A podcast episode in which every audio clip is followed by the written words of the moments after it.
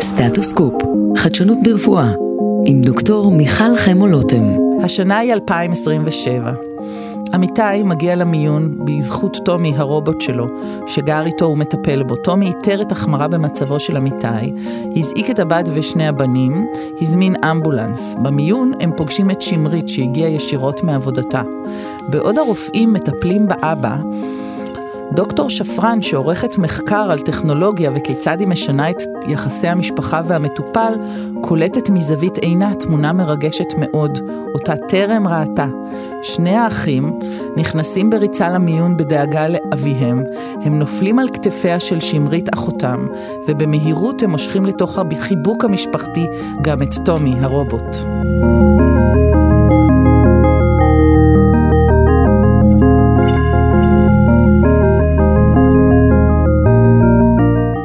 שלום, כאן דוקטור מיכל חמולותם, רופאת ילדים ומומחית בחדשנות רפואית, בתוכניתנו סטטוס קופ, על כל מה שחדש ברפואה, מבוססת מחקר וטכנולוגיה, אבל בשירות האדם. החיים שלנו משתנים דרמטית בזכות המדע והטכנולוגיה, ודברים שלא ניתן לדמיין קורים ברגע זה. זה נשמע כמו מדע בדיוני, אבל זו מציאות. והיום איתנו באולפן דוקטור סיגל שפרן תקווה, שעשתה דוקטורט על נושא כאוב, אלימות כלפי רופאים ואחיות. דוקטור סיגל שפרן תקווה היא אשת אשכולות, היא גם אחות, היא גם יועצת ארגונית, ומאחוריה גם שני תארי מאסטר, האחד במנהל מערכות בריאות, והשני בבריאות הציבור. סיגל, זה יכול לקרות הסיפור שסיפרתי? זה יקרה. השאלה היא לא אם זה יכול לקרות, השאלה היא מתי זה יקרה, ואין ספק שזה יקרה. ולא רק שזה יהיה כך, אלא נקרא לו רובי, כי ככה הוא נקרא ביפן, הרובוט. זה קיצור של רובי, כי רובי זה אפילו שם כינוי ושם חיבה, כי הוא חלק מהמשפחה. רובי יעלב אם שמרית ואחיה לא יקראו לו ולא יחבקו אותו יחד, ואולי אפילו יצטרף מעצמו. כי רובי הופך להיות חלק מהמשפחה, גם בהיבט הרגשי, וזה השינוי החדש. אז תספרי לנו קצת מה קורה ביפן, כי מה שנשמע כמו מדע בדיוני בישראל, ביפן, שהיא מדינה שמאוד מתבגרת, ויש שם צונאמי של קשישים אחד, והיא מאוד טכנולוגית, אז יש להם צונאמי של רובוטים מידך, נראה לי שהיא די מסמנת לאן העולם הולך. נכון. יפן היא המדינה המובילה בעצם בכל הנושא של הרובוטיקה, אבל היא מכניסה את הרובוטיקה לכל התחומים בחיים, בין אם זה בבריאות, ובין אם זה בחיים הרגילים, ובין אם זה, החיים רגילים זה אומר בתוך הבית, רובי הוא חלק מהבית, וגם כיועצים, נותני שירות בעיקר, פקידות קבלה, מוכרים. לפני כמה חודשים הייתי ביפן, נדהמתי, לכל מקום שנכנסתי, הרובוט קיבל את פניי, הסתכל לי בעיניים, וכשהזזתי את הראש לימינה או שמאלה, הוא חיפש את העיניים שלי, הוא הנהן, הוא חייך. זאת אומרת, שם אנחנו לא מדע בדיוני, שם הרובוטים... שם זה כבר התחיל, זה כבר קיים, זה כבר קיים. כשבחנות למחירת רובוטים, אז יש תמונה גדולה של רובוט, שקוראים לו רובי, כמו שאמרתי, כי הוא חלק מהמשפחה ויש לו שם כינוי, הוא יושב יחד בסלון, הסבא קורא עיתון, הילדים משחקים, לפעמים רובי מצטרף, יש תמונות שרובי מצטרף למשחק הילדים, יש תמונות שרובי נמצא עם הזקן, עם הקשיש לבד, כי אנחנו יודעים שקשישים להיות לבד, זה מקדם ותורם אלצהיימר ותחלואה, ולכן רובי ימלא תפקיד גם חברתי. אז זה מאוד חשוב, כי אני סיפרתי למאזינים באחד הפודקאסטים הקודמים על פפר, שנמכר, זה גם רובוט יפני, שתוך דקות עוזל, עולה $1,800, שזה מחיר של סמארטפון. אז בואי תחדדי, יש רובי, יש פפר, יש די הרבה רובוטים בחנות היפנית. נכון. פפר הוא יותר אומנואידי, זה יותר... רובוט שנוצר בצלמו של האדם ודומה בפנים, במבנה שלו, לאדם שיצר אותו. וזה דבר שמוביל אותנו למחשבה, בעצם איזה רובוטים אנחנו נייצר בצלמנו, דומים לנו, או הפוכים לנו, או משהו שהוא extremely other than us, איך אנחנו, לאיזה כיוון זה ילך. השאלה היא לא אם יהיו רובוטים, אלא אילו רובוטים יהיו איתנו, אילו רובוטים יסתובבו איתנו, האם אנחנו בכלל נזהה מיהו הרובוט? זאת, דרך אגב, ראיתי במחקר שככל שהרובוט הוא דומה יותר לאדם, ככה הוא מפחיד יותר. זאת אומרת, אפרופו הומנואידים, אנחנו אוהבים שיש להם קצת עיניים והם זזים וכולי, אבל אם זה באמת בלתי ניתן לזהות מי הרובוט ומי האדם, כמו בכל סרטי הבלייד ראנר ואחרים, אז זה קצת מפחיד את ההומנואידים האמיתיים, את ההומו סאפיינסים. היום זה מפחיד אותנו, אבל ב-2025, ב-2040, זה יהיה חלק מאיתנו. אם בעבר הפחידו אותנו כל מיני טכנולוגיות שיש היום, לא יכולנו לקבל את זה, והיום אנחנו מקבלים את זה כאובייס, כחלק מהחיים שלנו, כך זה גם יהיה בעתיד. היום יש מחקרים שמראים שבעצם יש טכנולוגיה שמשפרת את מצב הרוח, שמרימה את הווייב בעיקר של הקשישים. יש עוד מחקר שקראתי לאחרונה שהוא פשוט נפלא, שהראה שהרובוט הצליח לייצר רגש אצל המטופלים. זאת אומרת שמטופל מרגיש שהרובוט מטפל בו, שהוא חומל עליו, שהוא נמצא בשבילו. רובוט אמפתי. רובוט אמפתי. אבל את בדיוק התחלת להסביר את ההבדלים, נגיד, בין רובי לפפר, ואמרנו שפפר הוא רובוט הומנואידי, שנבנה דומה קצת, ובאמת אני מזמינה את המאזינים לגגל ולראות סרטונים עם פפר, זה הורס. אז בואי, ואיזה רובי, איזה מין רובוט הוא, כי אותה אני פחות מכירה. הוא נראה יותר כרובוט. הוא פחות דומה, גם במבנה החיצוני שלו לאדם, הוא יותר רובוט כמו שאנחנו תופסים אותו, שהוא מאוד מכני, והתנועות שלו הן עוד יותר ישרות וחדות ולא עגולות. ההומנואידים הם יותר תנועות שהן עגולות, ועם מימיקה של הפנים, והם דומים יותר בפרצוף, בפנים שלהם לאדם. עכשיו, יש את סופי לדוגמה, שהיא גם, כן? אז גם אותה תגגלו, היא מקסימה. היא מקסימה סופי, ואני בכלל ראיתי שם שסופי נותנת שירות, יכולה לתת שירות כפקידת קבלה. אני חושבת שלא ירחק היום שסופי תהיה אחות, או רופאה. לגמרי. פפר, דרך אגב, כבר נותן שירות בכמה בתי חולים באירופה. אז, אבל אנחנו רוצות לדבר על משפחות שמלוות מטופלים במחלות קשות, במחלות סופניות, במחלות שדורשות מלווה משפחה, ואנחנו מוסיפים לזה ב-2020 וטיפי, וביפן כבר היום גם את הרובוט. אז איך באמת את רואה את כל המערך הזה עובד? תראי, היום בישראל יש 1.5 מיליון משפחות שמטפלות בבני משפחה. 1.5 מיליון אנשים שמטפלים בבני משפחה. האוכלוסייה שלנו הולכת ומזדקנת. ישראל מזדקנת. אנחנו יודעים את זה שבעוד 10 שנים האוכלוסייה הזקנה בישראל תהיה מאוד מאוד גדולה, מה שתהווה במרכאות או שלא במרכאות נטל על בני המשפחה ועל המדינה בכלל. היום המלווה העיקרי לפי המחקרים בספרות וגם בישראל זה בעצם לא מלווה עיקרי, אלא מלווה עיקרית. זה אני ואת, לא? בדיוק. את האמת. בגיל 51 יש לי עוד טיפלה שמטפלת או בבן משפחה, או בהורים, או בילדים, או בבני זוג. היום יש מחלות כרוניות. אנשים חולים יותר, פחות מתים, לברכה, אבל צריך מישהו שיסעד אותם, שיעזור, שיטפל בהם, ומה שקורה זה שבעצם הנטל הטיפולי עומד ונופל על בן משפחה שהוא מטפל בבית. על בת משפחה, אמרנו, לרוב זאת אישה. דרך אגב, מחקרים מראים שקשישים שיש להם בת ולא בן, איכות החיים שלהם טובה יותר. זה מוכח מחקרית, אבל אני לא יודעת אם בדקו את איכות החיים של הבת שמטפלת בהורים. אז מה שאנחנו עושים היום בהדסה, לדוגמה באונקולוגיה, במחלקה האונקולוגית עם הדס ספיר ועם רויטל זלקר ועוד קבוצה, אנחנו חוקרים את המאמסה הטיפולית על המלווה העיקרית של המטופל האונקולוגי. ובעצם יש מין, זה נקרא burden, מאמסה טיפולית שהיא בנויה ממספר ממדים.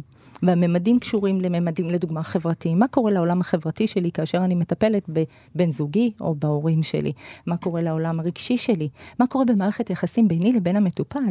הרי אנחנו יודעים שאנחנו נכנסים לתוך המערכת הזאת של עכשיו אני מטפלת בך, זה על משקעים מהעבר. אנחנו לא מתחילים יחסים מכרגע. יותר מזה, פעם היינו בני זוג רומנטיים, או בת ואבא. או אפילו היינו בני זוג שלא ממש הלך לנו טוב. לא קרה, לא בחדר, לא בחדר הזה.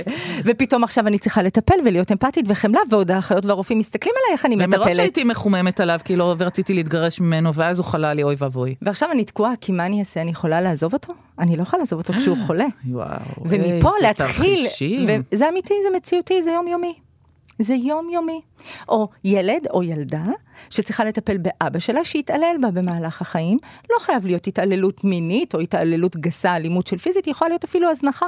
ועכשיו פתאום היא צריכה לגייס את כל תעצומות הנפש ולטפל בה עם לטפל בו עם כל הכעסים והמשקעים. זאת אומרת שהמערכת רובי, יחסים... רובי, מהר, בוא הנה, מהר. לרובי אין בכלל משקעים, לא אכפת לו, הוא לא כועס, הוא לא זוכר לנו מה עשינו לפני 20 שנה כשהייתי ילדה. הוא פשוט בא ממקום נקי, הוא לא מתעייף. הוא לא מתעייף, הוא יכול לעבוד 24/7, הוא לא נשחק, תמיד נחמד לו, הוא יודע תמיד להסתכל בעיניים. לרחם, לחמול, לעשות מה שצריך, בלי להתלונן ובלי לקטר אפילו.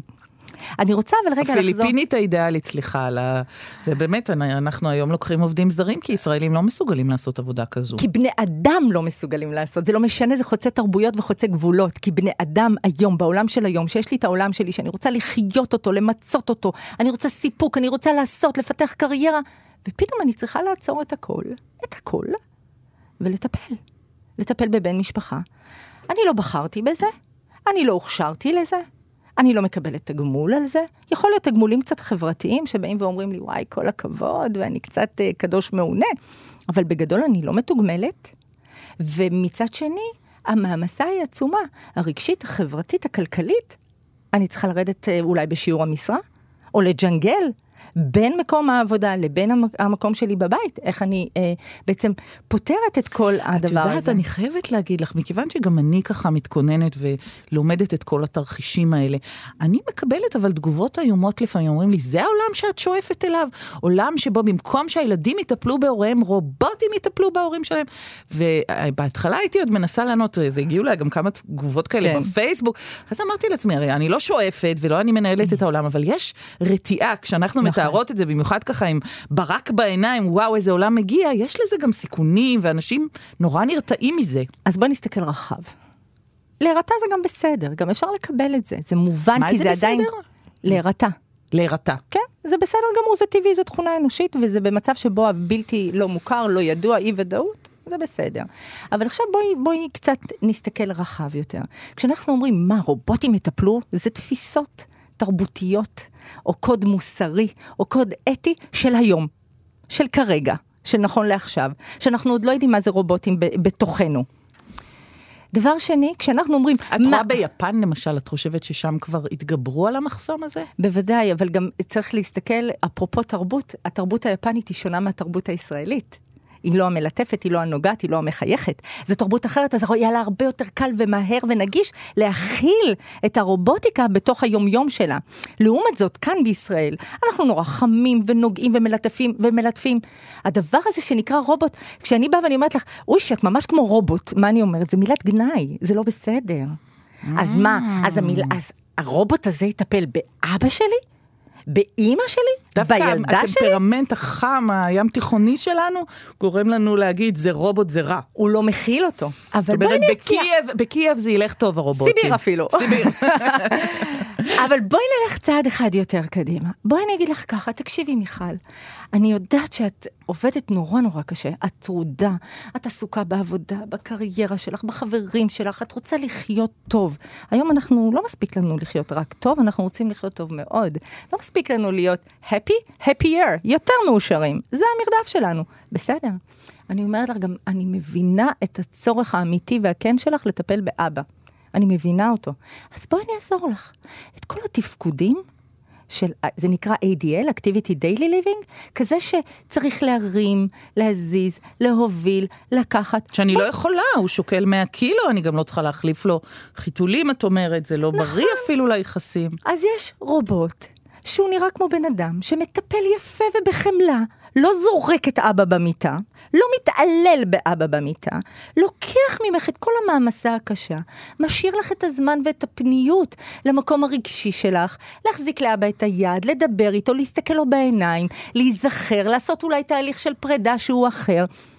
אז הרובוט נכנס פה אחרת. הוא עוזר לי, והוא עוזר לאבא. נכון, הוא לא מחליף אף אחד מאיתנו. הוא היד הארוכה שלך. אני רוצה לפתוח חלון, אני חושבת שהנקודה שאת מעלה פה היא נקודה נורא מהותית, כי באמת אלפי שנים מותר האדם מן החיה הזה שיצרנו כלים.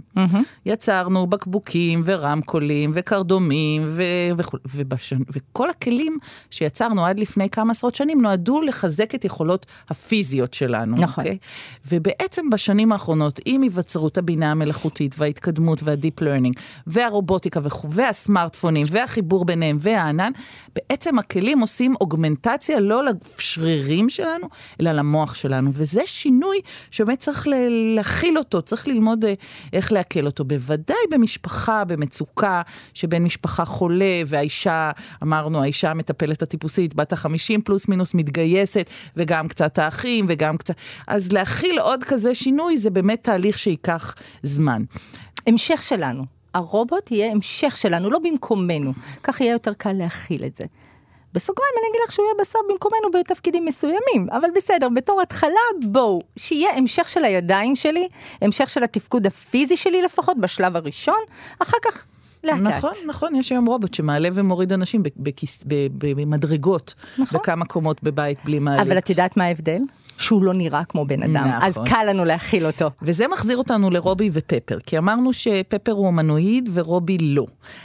ככל שאני בודקת, היום עוד אין רובוט שיודע לעשות את כל הטיפולי בית באיש קשיש, האם אני טועה? למיטב ידיעתי, לא כרגע משווק, אני מאמינה, יותר נכון, בטוחה, שאיפשהו במעבדות, זה כבר שם. זה בעבודה. כן, כי אני רואה כבר כל מיני רובוטים במעבדות שעושים חלק מהתפקודים, הם לא יודעים לעשות עוד את הכל.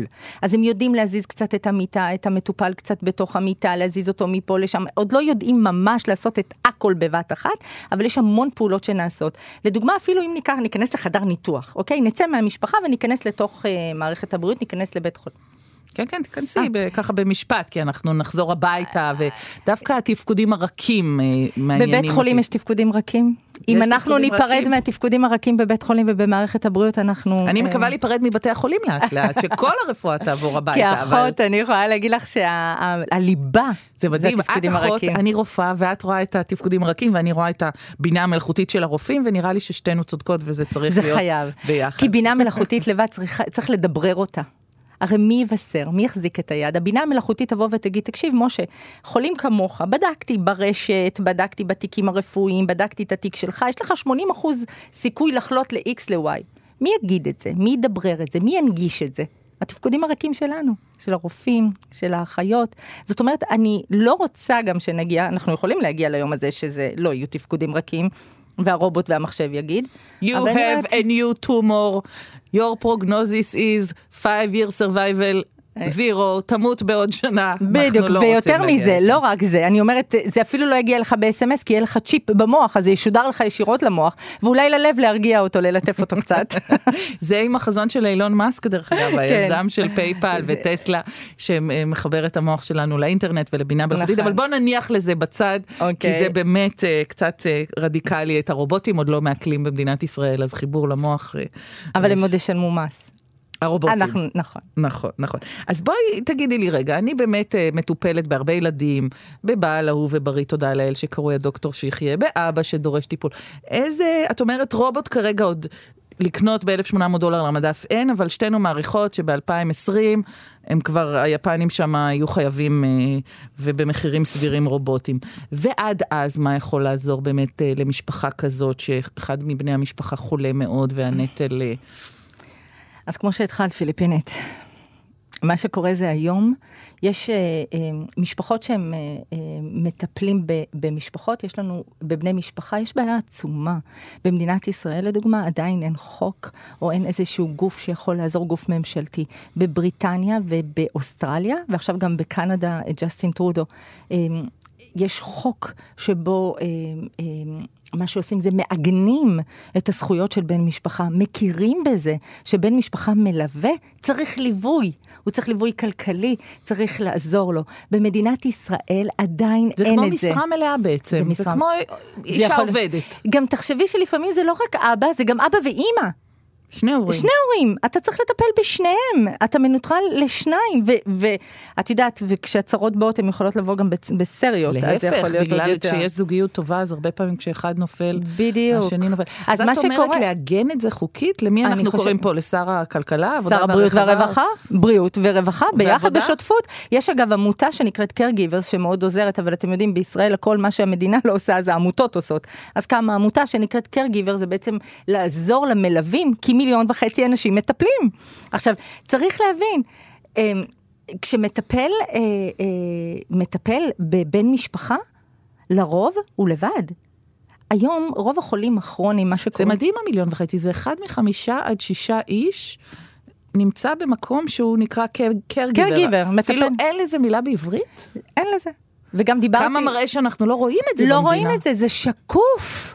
זה שקוף במדינה. זה פשוט שקוף. עכשיו, יותר מזה, אם תסתכלי על חופש מחלה, לדוגמה, כמה חופש מחלה אני יכולה לקחת? יש איזשהו הסדר של כמה ימים פה, ואם זה מחלה אונקולוגית, אז זה טיפה יותר, אבל כולנו יודעים שמדובר פה בשנים של טיפול.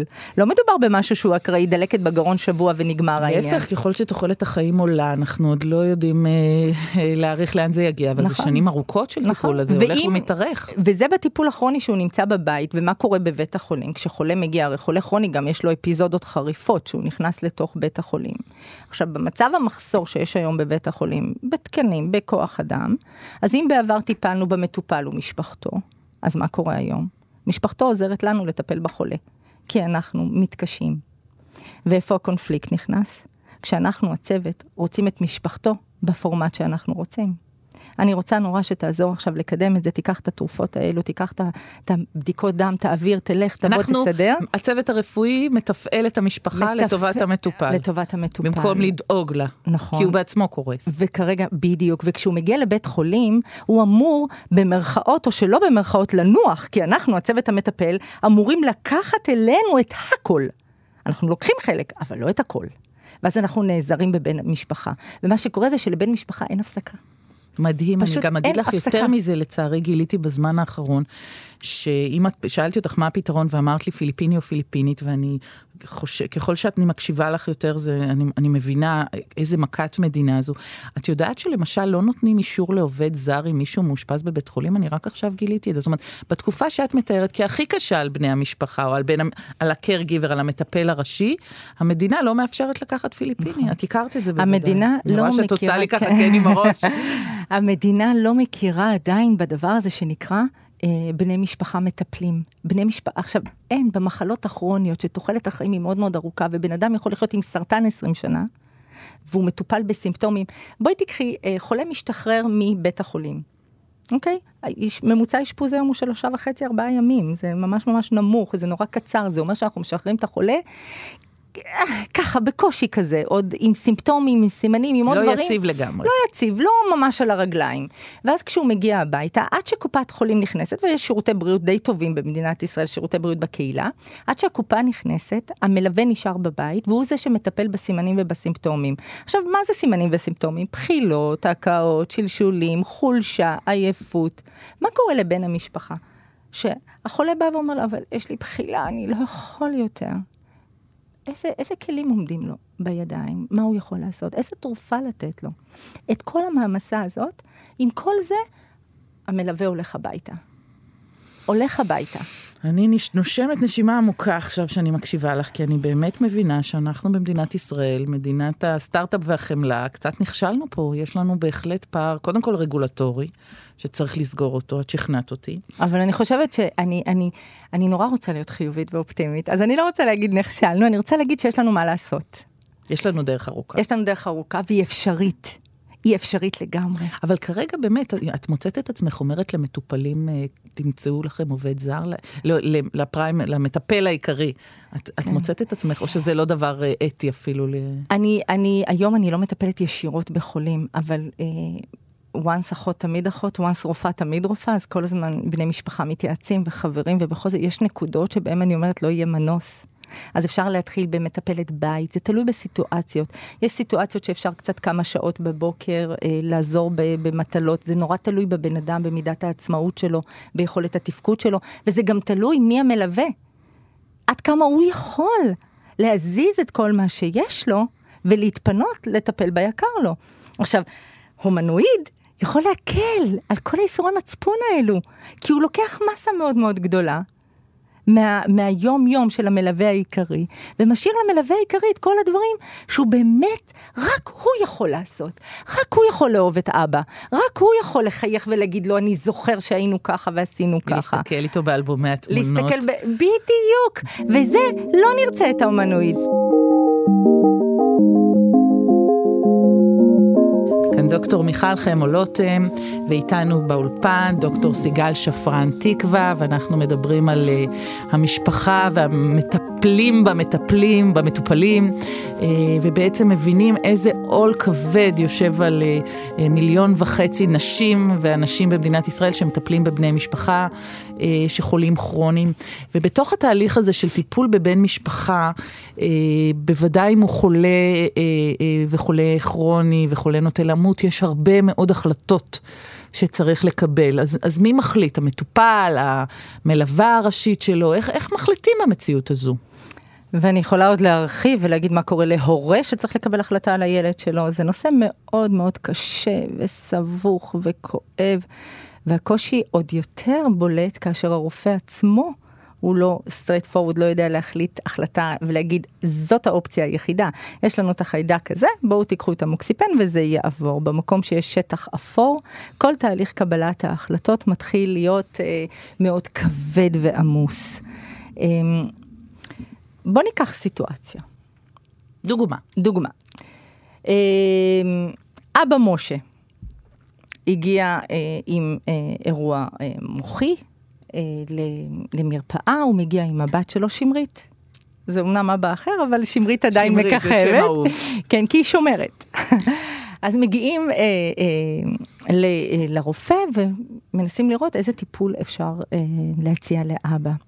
הרופא לוחץ על הכפתורים במחשב, יש אלוגריתמים, יש בינה מלאכותית, שהבינה המלאכותית הולכת ונוברת על כל המידע שיש בתוך הרשת, הולכת לכל התיקים הרפואיים שיש בישראל, במערכת הבריאות, לראות מה מתאים, מסתכלת על התיק הרפואי של משה, ואומרת לרופא, תקשיב, במקרה הזה, 80% מהחולים קיבלו את התרופה X והיא עזרה.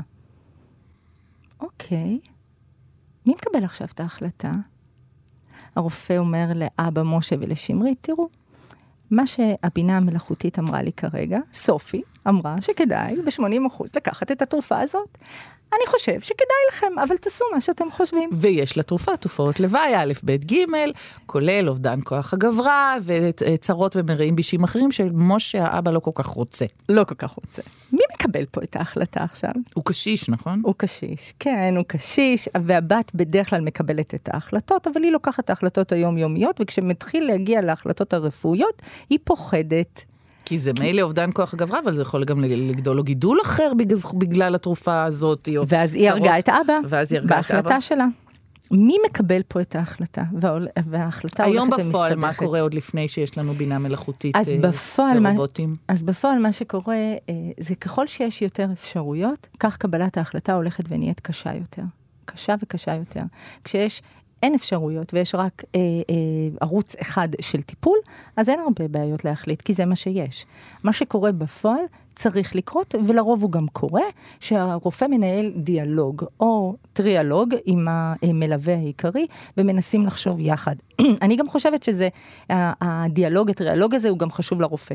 כי גם הוא לא יודע מה בדיוק. לא כל הרופאים יודעים לעשות את זה, זה נכון. לא כל הרופאים. זה תהליך של היוועצות משותף, של חשיבה, רגישה, זה לא להיות סמכותי, זה לא להיות החלטי, זה להציג חלופות ולנסות בתהליך של ברור מאוד עדין, להבין מה רוצה המטופל, מה טובתו, מה טובת המשפחה והמטפלת הראשית. רוב הרופאים לא לימדו את זה בבית ספר לרפואה. ויש לנו פה 3 שחקנים עיקריים, שכל אחד חי את העולם שלו. טריאלוג, יש לנו את הבת, שיכול להיות שהיא לא יודעת, לא מבינה ברפואה, הוא לא מבינה בכלל את מה שהרופא אמר, אבל היא גם מתביישת להגיד, כי היא מנכלית בחברה סטארט-אפ, הייטק, אבל היא לא מבינה דבר, אף מילה ממה שמדובר. והיא כל כך אינטליגנטית, מה היא תגיד, אני לא מבינה כלום. בדיוק, ואבא שלה שיושב, והוא כל מה שמעניין אותו זה עיבוד כוח הגברה, אבל לא נעים לו להגיד ליד הבת שלו, שזה מה שמעניין אותו.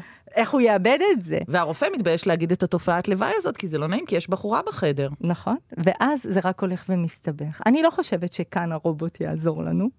לא, אני גם לא חושבת. אבל זה רק מדגיש את המיומנויות הרכות שדיברנו. א', זה מדגיש, אבל אני כן יכולה לתת לך סנריו, שבו בינה מלאכותית כן עוזרת. כן. אני שמה לב שבתהליכי קבלת החלטות כבדות, זה תהליכים שלוקחים זמן, לא מחליטים על הרגע, לוקחים זמן ועוברים למה שכאן. אם המחלה לא אגרסיבית. כן, אם זה החלטה במיון עכשיו תוך 3 דקות, לרוב הרופא יחליט. אבל כשיש קצת זמן, אז צריך לעבור למה שכהנמן קרא חשיבה 2, חשיבה איטית, מקבילית, לא מקבילית, לא מהירה, לא אינטואיטיבית, אלא שהיא כמעט בקצב הדיבור. ואז אני כבר היום מכירה כל מיני יישומים של בינה מלאכותית שנותנים מידע בכתב. וברגע שיש מידע בכתב, אפשר ללכת הביתה. אפשר לישון על זה, לא סתם אומרים לישון על זה. לישון על זה, נכון. נכון. ואז, כשעוברים לקריאה ולחשיבה 2 האיטית, אז אפשר באמת, ולא עכשיו בלחץ תוך 3 דקות לקבל החלטות, אז אני רואה באמת עזרה, לא כי הרובוט ידבר, דווקא כי הוא ישתוק וייתן חומר רצוי בעברית, מובנת, קריאה, פפר יודע 20 שפות, אני מקווה שמהר מאוד ידע גם עברית, וידע לתת טקסט שאפשר להבין אותו, כולל שאותה מנכ"לית הייטק יכולה ללחוץ על היפר-קישור אם היא לא מבינה את המינה, וללמוד את החומר, כי היא צריכה זמן. ואם הבינה המלאכותית תהיה כזו שהיא תוכל לתת תשובה של 100%, אז אנחנו מדברים על כל הטריאלוג. אם היא אומרת ב-100% מהמקרים זה עזר, אז הנה, אז זה סגור, אין החלטה.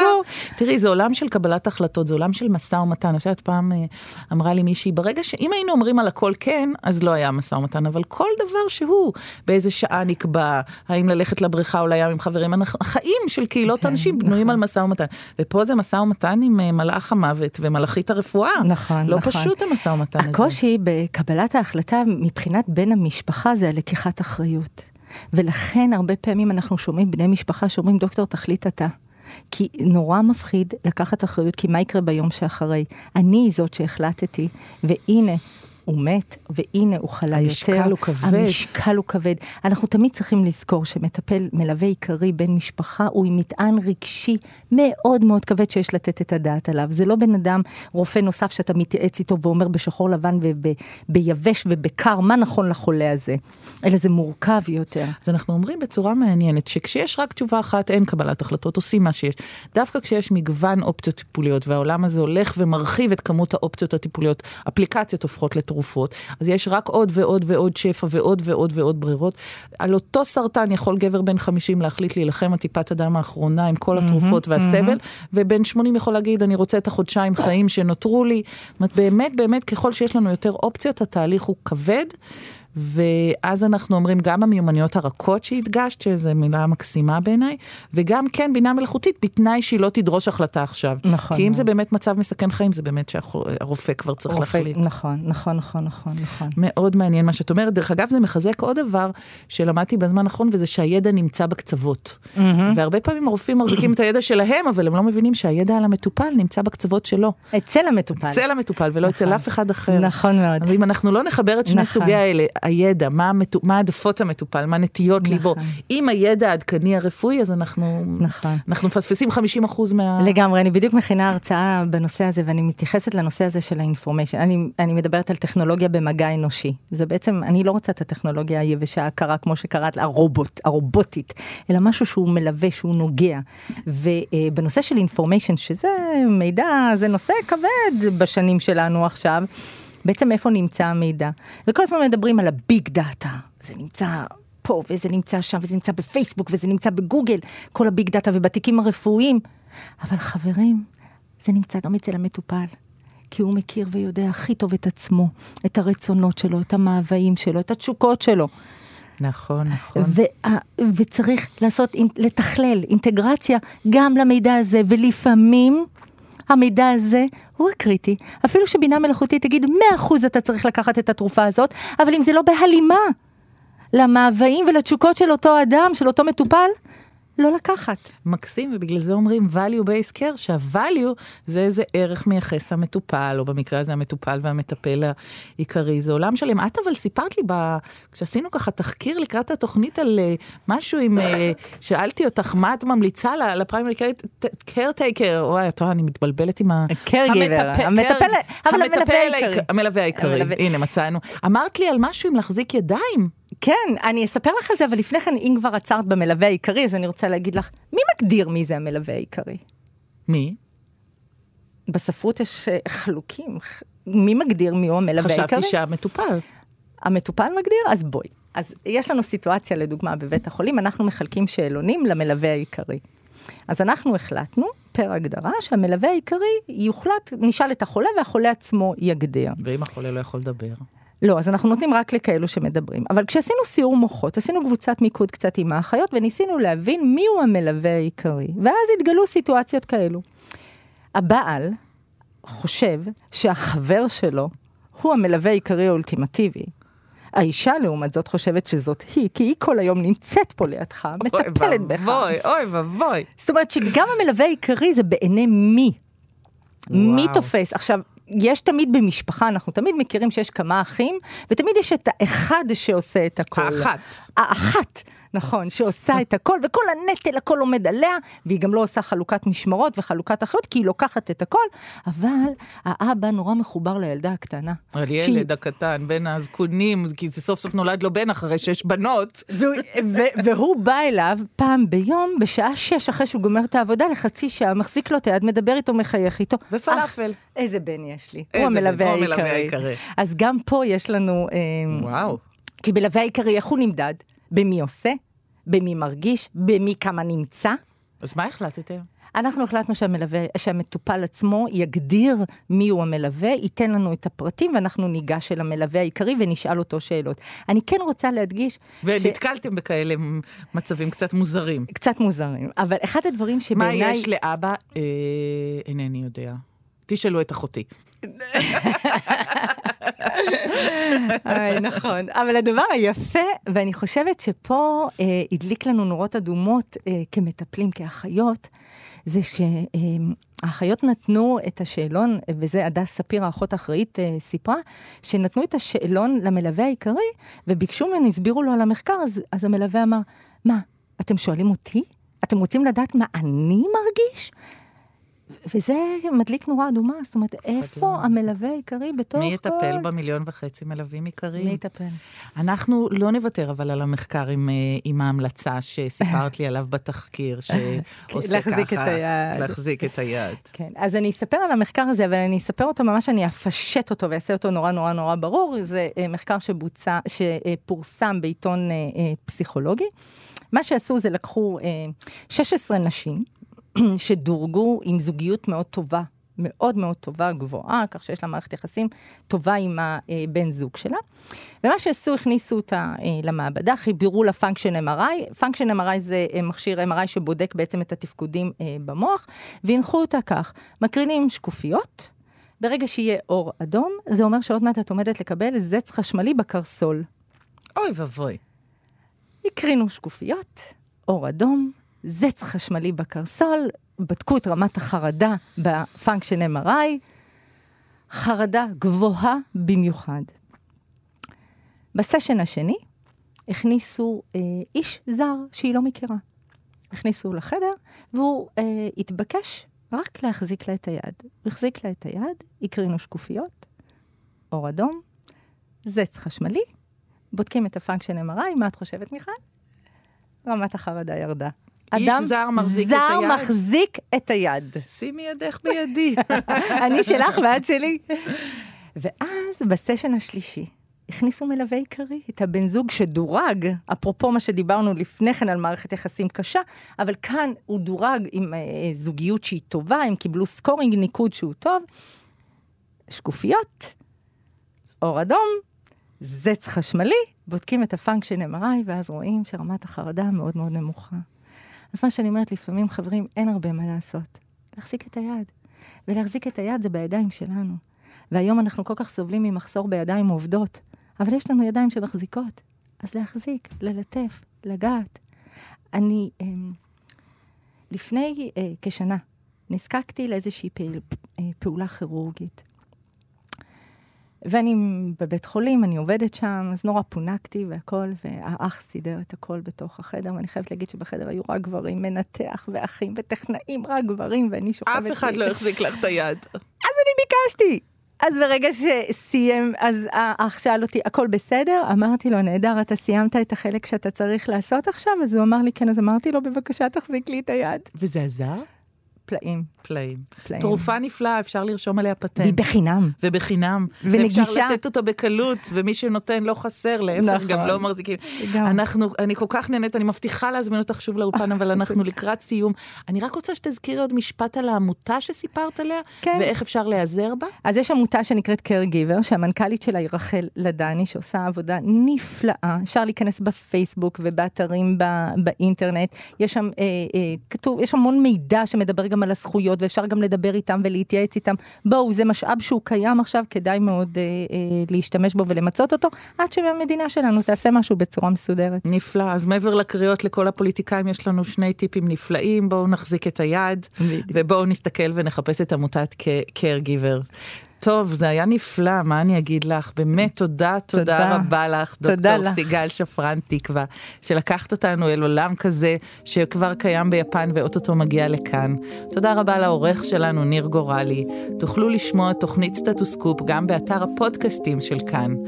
ואתם כמובן מוזמנים לקרוא עוד במגזין החדשנות הרפואית שלי Beyond Medicine, כי כפי שהבנתם היום, רובי ותומי ופפר זה לא מדע בדיוני, זה רובוטים חיים וקיימים, אם אפשר לקרוא לזה ככה. איתכם ובשבילכם דוקטור מיכל חמולותם.